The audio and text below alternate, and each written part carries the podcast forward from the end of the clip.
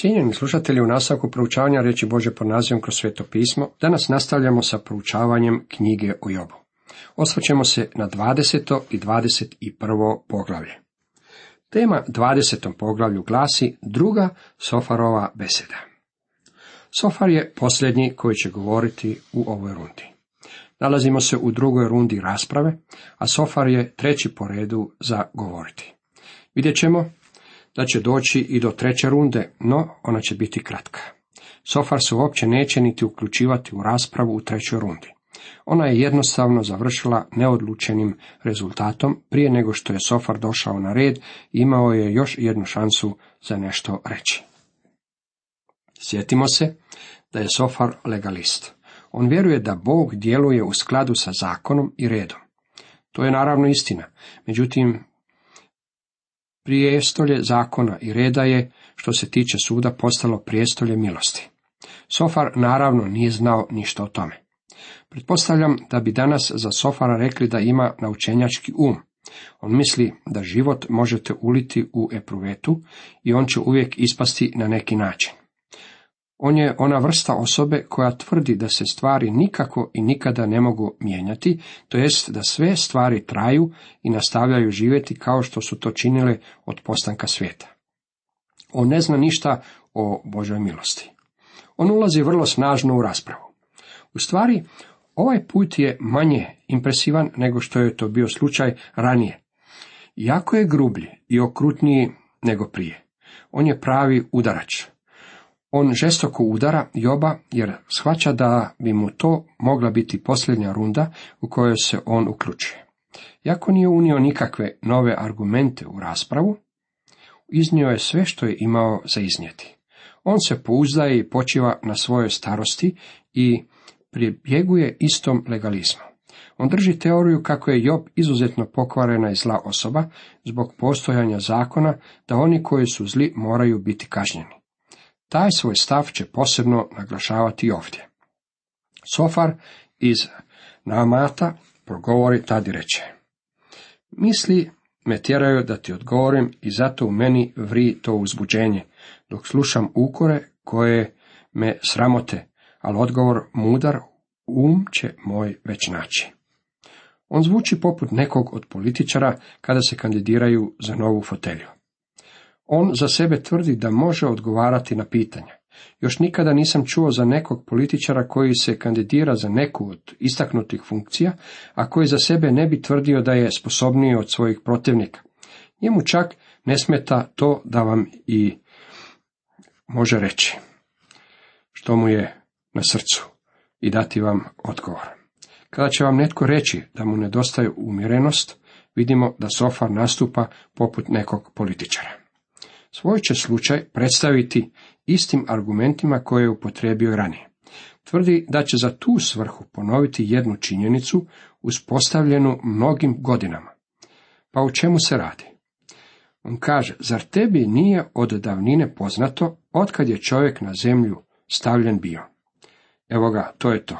Ovdje imamo naučenjački zaključak kojeg je stavio u epruvetu prošlosti i pronašao je da je valjan. I dalje nastavlja da je kratka vijeka radost opakoga, da kao tren prođe sreća bezbožnička. Ovo je istina koja vredi već stoljećima. Htio bih vas pitati, koliko kratko traje kratko i koliko dugo traje dugo? Koliko dugo traje trenutak bezbožnika? Ponekad nam se čini da bezbožnici vladaju malo predugo. Međutim, jednako je tako istina i činjenica da oni na posljedku dolaze na sud. U šestom i sedmom redku dalje kaže, pa ako stasom i do neba naraste, ako mu se glava dotakne oblaka, poput utvare on za uvijek nestaje, koji ga vidješe kažu, gdje je sad on? On se također zna izražavati i dramatskim izričajem. Pa ako stasom i do neba naraste, ako mu se glava dotakne oblaka. Jezik koji je upotrebljen u ovoj knjizi je jednostavno veličanstven. Kao što sam već isticao ranije, ljudi vole čitati knjigu o Jobu zbog njenog izražajnog jezika, čak ako ih niti jedna druga knjiga u Bibliji ne zanima. Na koncu zli će nestati. Jedan dio naše suvremene mladeži čuje negdje da se govori o Hitleru i oni ne pitaju jednostavno gdje je on, već postavljaju pitanja tipa tko je on. Čega se niti ne sjećaju. Ja se sjećam kada sam bio još dječak kako su ljudi govorili o Kajzeru Wilhelmu kao da se radi o utjelovljenom đavolu. Svi oni nestali su sa pozornice. Imali su svoj trenutak, međutim sada ih više nema. No, poslušajmo dalje.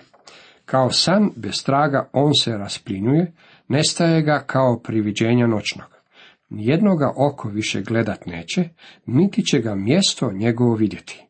Njegovu će djecu gonit siromasi, rukama će svojim vraćati oteto. Ako ćemo iskreno, čini mi se da je čovjek najveći promašaj u Božem svemiru. Uzmimo u obzir samo kratkoću čovjekova vijeka. Naučenjaci nas uvjeravaju koliko je staro kamenje, čak i kamenje koje su donijeli sa mjeseca. Čovjek nije tako dugo na zemlji. Dragi prijatelji, ako nas ne čeka vječnost, čovjek je najkolosalniji promašaj kojeg je Bog načinio. Njegov je život kratak. On se rasplinjuje poput sna. Dr. Bill Anderson, veliki propovjednik iz Dallasa u Teksasu, bio mi je veliki izvor nadahnuća kada sam još bio student. On je susreo jednog od svojih đakona na ulici i pomalo ga začudio ovim neuobičajenim pitanjem. Pretpostavimo da kada dođemo u nebo, u Božju prisutnost, shvatimo da naš kršćanski život nije osnova po kojoj smo došli o nama. Koji bi bio tvoj stav tada? Ovaj đakon pogledao ga ravno u oči i rekao mu, ako dođemo u nebo i shvatimo da se ovo u svezi sa kršćanskim životom nije bilo ništa drugo nego naša mašta, ja ću reći gospodinu da se isplatilo. Bilo je vrijedno svakog trenutka. Jako vjerujem da je to istina. Vrijedno je za sada i ovdje. Čak i tada doći do malog razočaranja u našim srcima, ako je to sve. Zašto? Zato što mi želimo vječnost. Bog je u naša srca stavio vječnost. Zato je ona postoji tamo. I čovjek će prijeći u vječnost.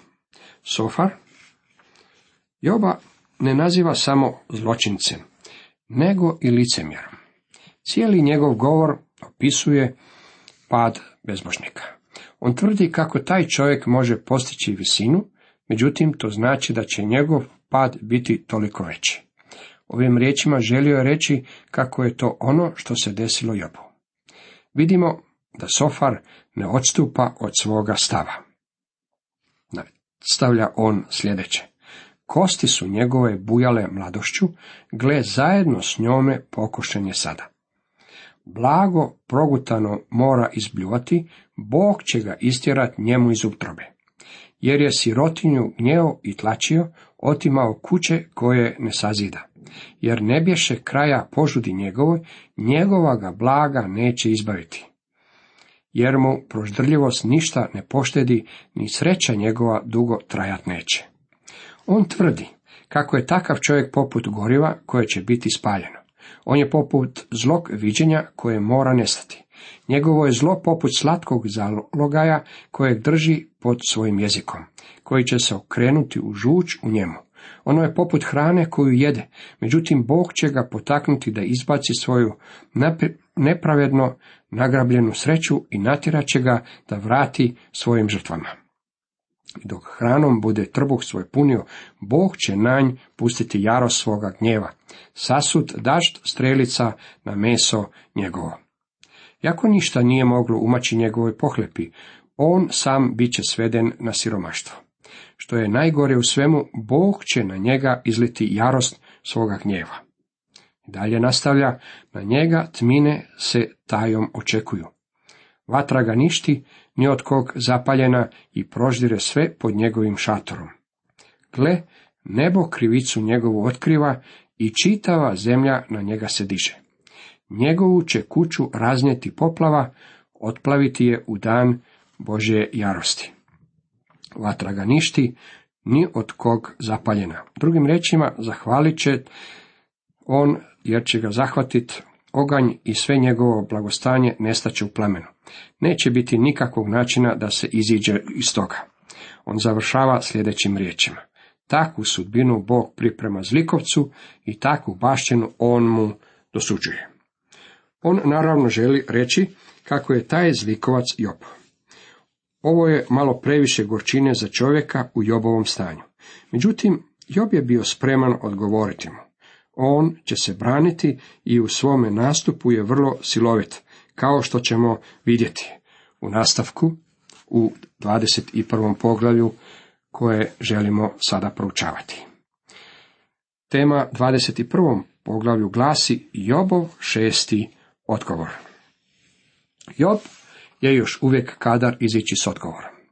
Mislim da bi mu bilo bolje da nije pokušavao odgovoriti na okrutne Sofarove optužbe. Međutim, kao što ćemo vidjeti, Job će ponovno sam ustati na vlastitu obranu. Rekao im je kako je već sit njihovih lažnih optužbi. On svoj slučaj predaje višem sudu. On se slaže s njima da zlikovce stiže zaslužena kazna. Međutim, jednako tako je ustrajan u tvrdnji kako se to ne može primijeniti na njegov slučaj.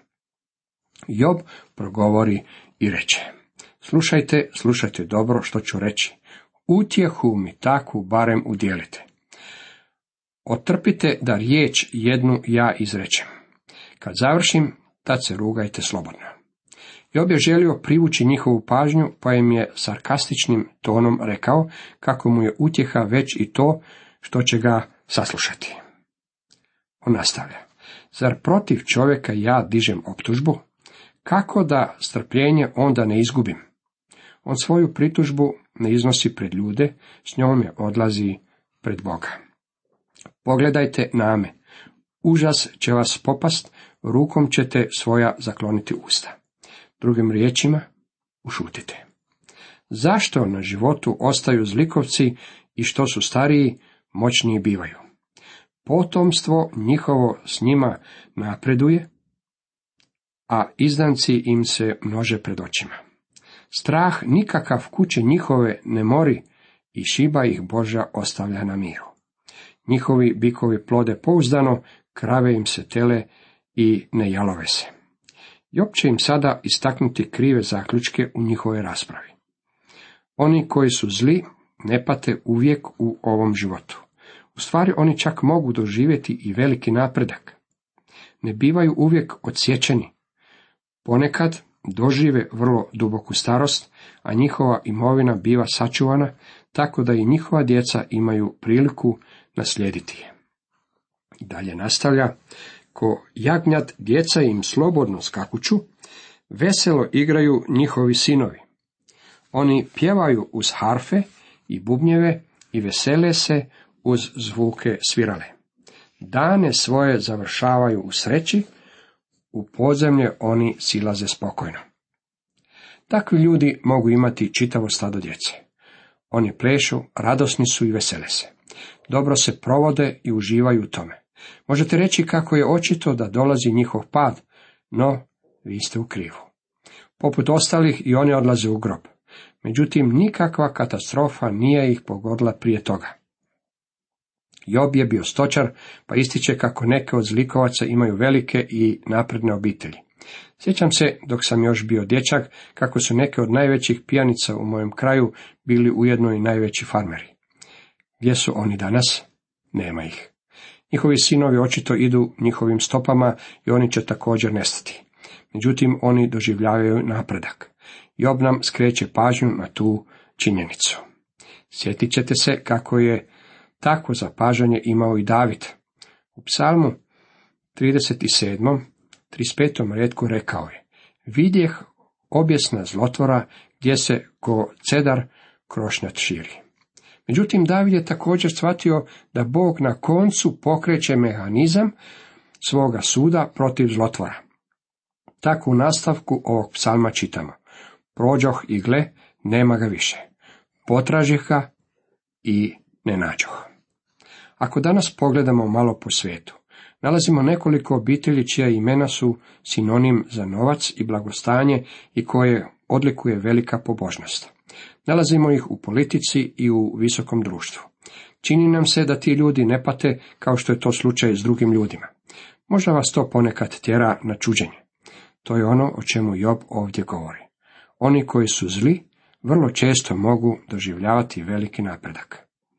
A govorili su Bogu, ostavi nas, ne želimo znati za tvoje putove. Da tko je svesilni, da njemu služimo i kakva nam korist da ga zazivamo? Oni su bezbožni, uopće ne žele Boga. Oni vrijeđaju, tvrde kako im Bog nije potreban i kako ne žele poznavati njegove putove.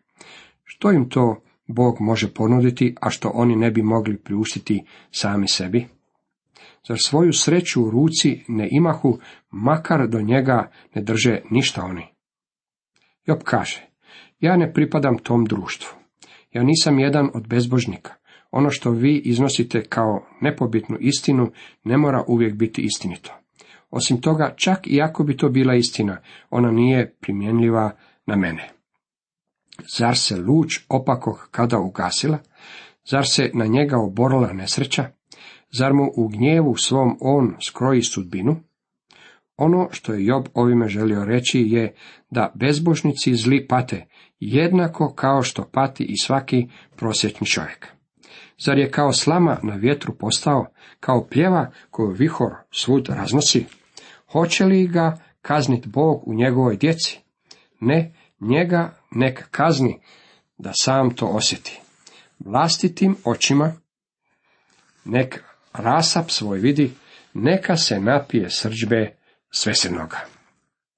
Bilo kako bilo, smrt nema poštovanja prema osobama, pa tako dođe trenutak kada smrt pokuca na vrata i bezbožnicima. Na njih dolazi vrijeme suda kada se napiju srđbe svesilnoga. Tako Job pokazuje svojim prijateljima kako njihove izreke nisu uvijek istinite. Međutim, to ne znači da Bog jednog dana neće suditi zlikovcima.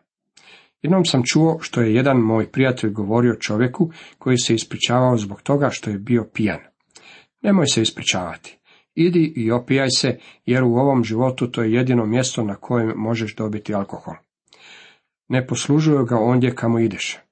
Ne zamjeram ti što se želiš napiti što je više moguće ovdje na zemlji. Zlikovci jednako tako mogu uživati u svakom žitku koji im stoji na raspolaganju, jer im je to posljednja šansa. Na koncu svi će zlikovci biti suđeni. Job je uvjeren da će Bog suditi zlikovcima. U to uopće nema sumnje. Dalje nastavlja, niste li na cesti putnike pitali, zar njihovo svjedočanstvo ne primate? Opaki je u dan nesreće pošteđen i u dan Bože jarosti veseo je. Sud nad zlikovcima možda neće doći sve dok se ne pojavi veliko bijelo prestolje suda. Međutim, na koncu će ipak doći do suda.